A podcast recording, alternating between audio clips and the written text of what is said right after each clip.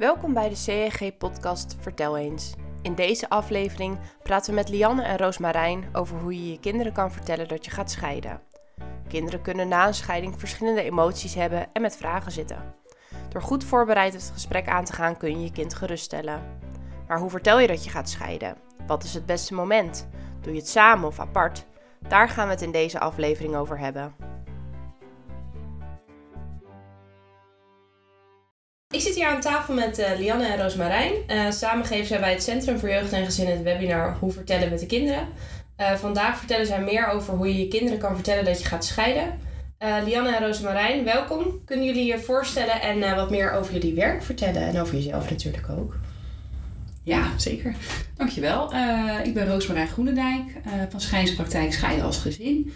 Um, ik begeleid stellen ouders uh, in scheiding. Dat betekent eigenlijk dat ik ze meerdere keren zie om alle afspraken te maken rondom een scheiding. Uh, over bijvoorbeeld de financiën, het ouderschap. Uh, ik zie de ouders daarin meerdere keren, maar uh, ik zie ook de kinderen. ik vind het belangrijk om kinderen te zien in een scheiding, om hun verhaal te horen. Hè. Ieder kind heeft hun verhaal. en daarin een steuntje in de rug te bieden. En ik ben Lianne Jongsma, ik ben pedagoog in het Centrum voor Jeugd en Gezin in de regio Leiden. Uh, en ik ondersteun ouders uh, met vragen op uh, opvoedgebied en zo ook rondom scheiden. En ouders kunnen heel laagdrempelig bij mij of mijn collega terecht um, als ze daar vragen over hebben. We zitten hier natuurlijk met z'n drieën om, om het daarover te hebben. Over waarom het ja, zo belangrijk is dat je op een goede manier aan je kinderen vertelt dat je gaat scheiden. Maar waarom, waarom is dat dan zo belangrijk? Ja, eigenlijk zit dat wel in meerdere dingen, zou ik zeggen. Um, te beginnen dat het echt een moment is wat kinderen zich hun leven herinneren. He, dat is toch wel echt het moment als ouders vertellen dat ze gaan scheiden. Uh, iets dat ze herinneren en ook zullen zien als iets wat voorgoed eigenlijk hun leven veranderde. Dus dat is uh, nou, het belang daarin.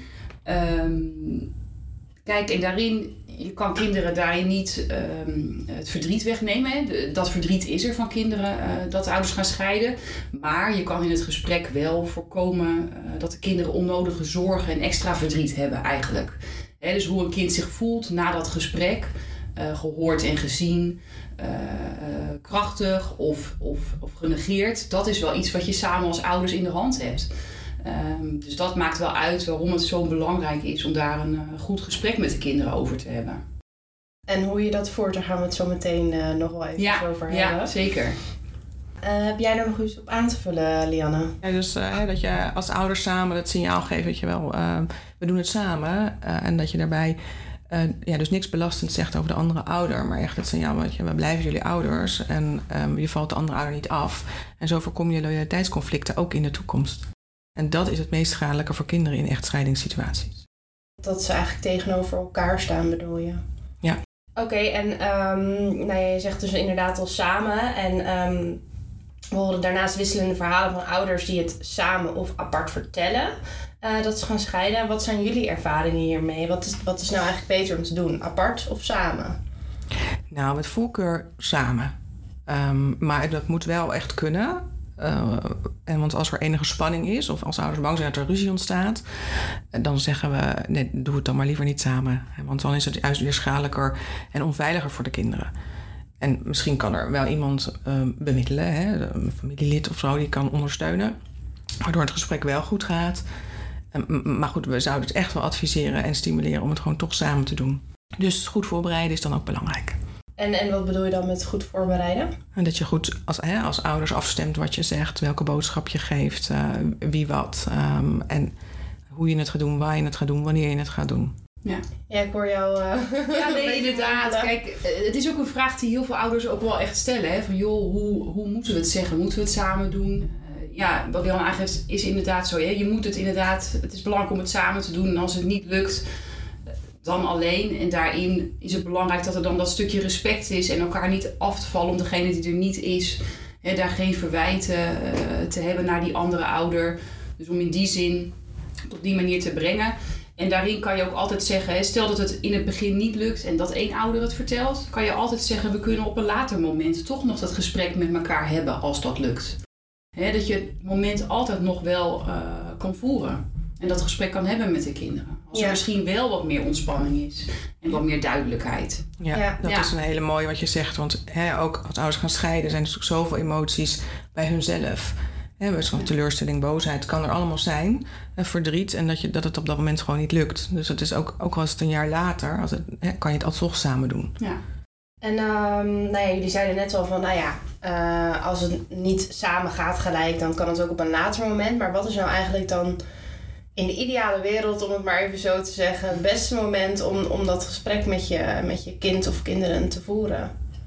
Ja, het beste moment is eigenlijk wel het moment dat je zegt van joh, er is tijd om het te brengen.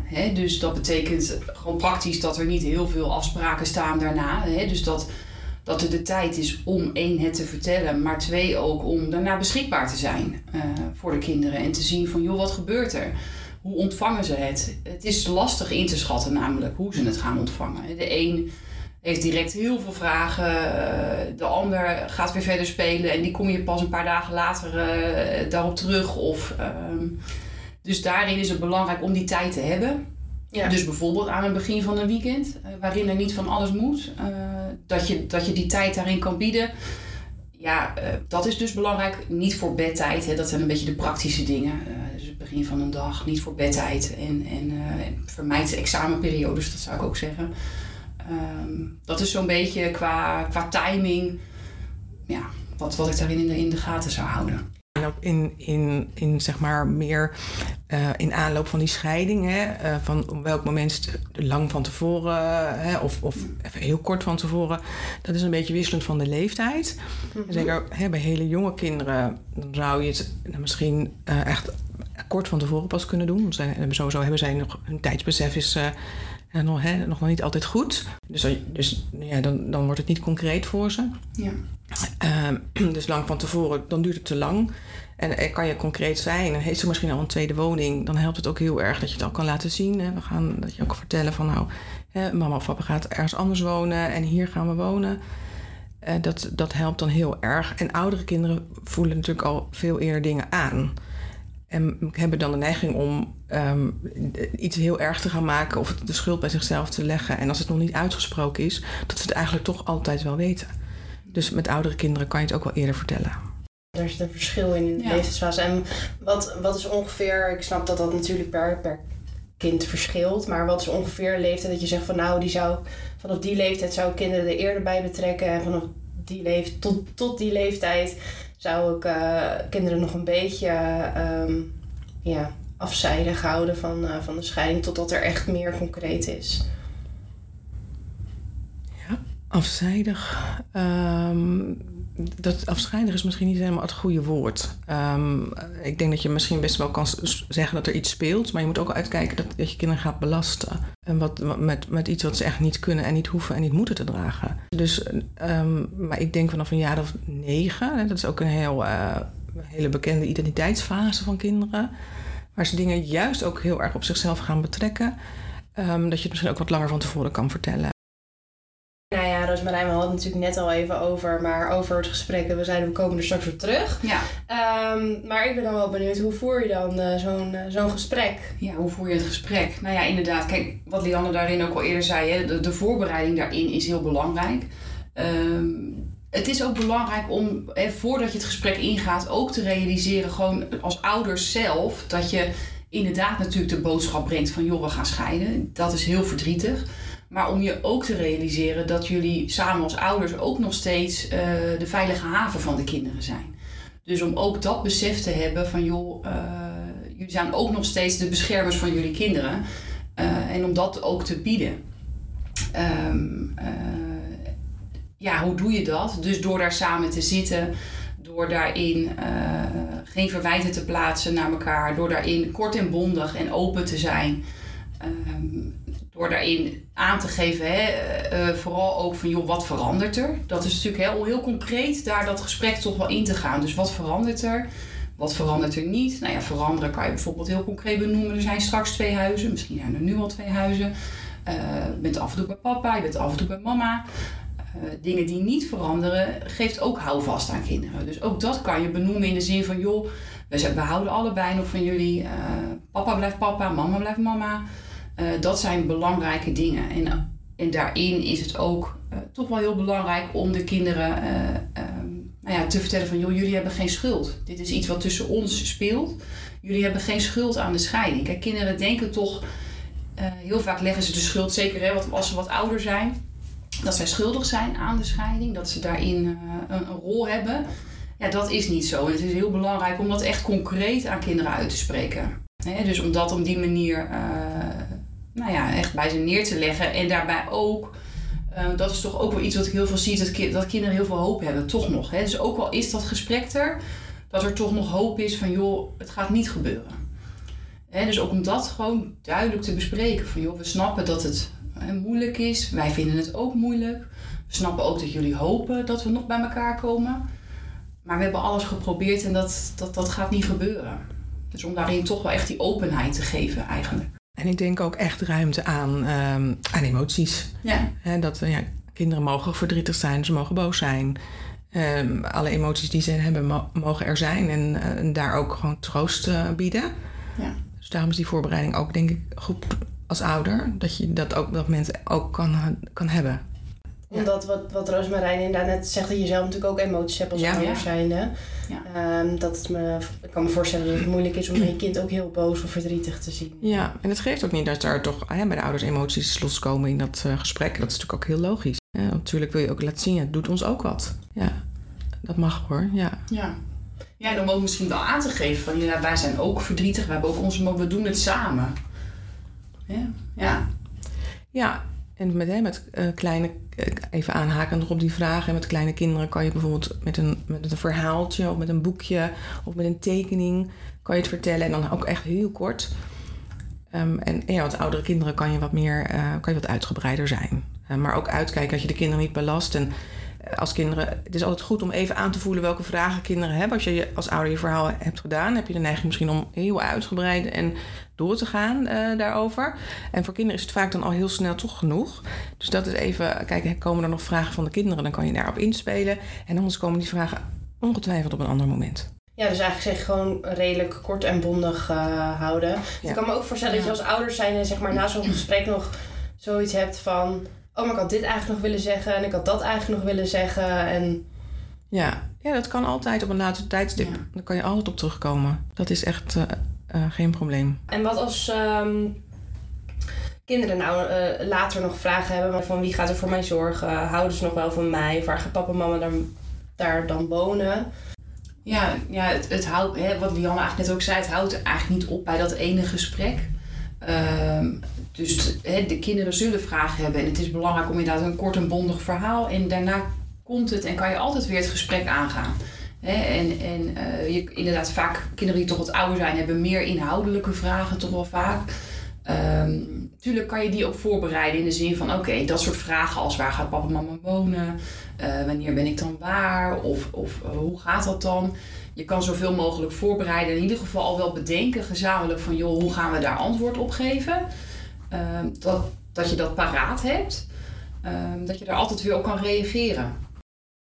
En zijn er bijvoorbeeld nog, um, heel even een, eh, een andere vraag tussendoor, maar zijn er bijvoorbeeld nog, um, uh, nou, je had net over boekjes, Lianne, uh, bepaalde boekjes waarvan je zegt van, oh maar die zijn top, dat zou je kunnen gebruiken, of andere hulpmiddelen waarvan je zegt van, dat zou wel echt ouders goede handvatten kunnen geven om, om dat gesprek in te gaan? Er zijn verschillende uh, websites die ik aan kan uh, raden. Dat is Jonge Helden, jongehelden.nl. Dat gaat echt, dat is een hele fijne website. Dan kan je als ouder aanklikken dat je dus als ouder, je kan ook als professional, kan je ook informatie vinden. Dus, dus en dan kan je aanklikken, oké, okay, ik ben ouder en wat is er aan de hand? Nou, we gaan scheiden en hoe oud is mijn kind? En dan, dan krijg je vanuit de site hele passende informatie, heel uitgebreid ook. Dus dat is een hele fijne site. Uh, Filipinedo uh, is ook heel fijn uh, voor ouders. En kinderen vanaf een jaar of tien kunnen een buddy aanvragen. Dat, een buddy zijn dan ook jongvolwassenen die zelf uit een echtscheidingssituatie komen. Ja. Um, dus dat is natuurlijk fantastisch. Daar zijn hele mooie ervaringen mee. En de website psychogoed.nl daar staat ook heel veel informatie op, ook per leeftijd. En letterlijk van nou, wat kan je nou tegen een tweejarige zeggen, wat kan je tegen een vierjarige zeggen. Er staat ook een filmpje op over een schildpadje. Echt uh, heel, voor, voor de kleintjes heel duidelijk um, van de schildpadjes worden verliefd en ik krijg kindjes, maar dan gaan ze ergens anders wonen. En daar staan ongetwijfeld ook boekentips op. Ja. Oké, super. Dankjewel. Dankjewel. Ja, en qua hulpmiddelen, hè, zeg, ook voor, voor kleinere kinderen kan je ook zeggen van joh, we, we bouwen met Playmobil of Duplo twee huizen bijvoorbeeld. Dat je zo op die manier uh, het meer visueel maakt al voor ze. Dus dat zou aanvullend ook nog, uh, ook nog kunnen. Ja, en op onze, ja, en op onze CEG-website staat natuurlijk ook heel veel informatie uh, met linkjes voor doorverwijzingen. Zeker ook als ze bij de pedagoog voor advies willen langskomen, kunnen ze allemaal terugvinden op de CEG-site. En voor pubers, hebben jullie daar nog iets voor dat je zegt van nou, uh, voor pubers, ja, pubers gaan natuurlijk geen uh, Lego-huisjes nee, bouwen. nee, nee, dat klopt. Nee, kijk, voor pubers is hun netwerk, hè, dus de, de mensen om hun heen is heel belangrijk. dus dat is ook zeker bij pubers direct goed om te benoemen van joh, je mag er met anderen over praten. Hè, om ze daarin uh, dat ook aan te geven. Uh, dat kunnen leraren zijn, uh, sportdocenten, ehm, maar ook hun vrienden. Ja. Ja, en dan eigenlijk vinden ze daar misschien ook wel net zoals uh, bij Filipine ja. een buddy. Uh, want er Zeker. zijn best wel wat ouders natuurlijk tegenwoordig. Misschien ja. heeft een vriend of vriendin. Kun je bij elkaar die steun vinden. Ja, precies. ook gescheiden ouders. Ja. Ja, en verder is het denk ik ook goed om je te realiseren dat kinderen überhaupt even ja, wat ander gedrag kunnen gaan vertonen. Dat ze, hè, waar een puber zich eh, misschien toch sowieso al afzet tegen zijn ouders, hè, om, om afstand te nemen en uiteindelijk volwassen te worden, ja, dat dat misschien wel versterkt. Maar ook uh, jongere kinderen kunnen ook na de scheiding ander gedrag vertonen. Dat ze bijvoorbeeld even terugvallen in hun ontwikkeling. een kind van vier dat misschien al lang zindelijk was. En dat is als goed is een kind van vier. Dat opeens weer ongelukjes heeft en plast uh, in, uh, in de onderbroek. Of slecht slapen, verdrietig, klagen over buikpijn. Dat kan allemaal. Dus het is wel heel belangrijk als ouder om echt goed je kind te blijven volgen. Wat het laat zien. En, en vervolgens aan de bel te trekken als het te lang duurt? Of wat wat zou je ouders uh, waar die kinderen hebben waar dat gebeurt als advies willen geven? Ja, dat is goed dat je dat zegt. En ik denk, hè, kinderen die komen in een rouwproces.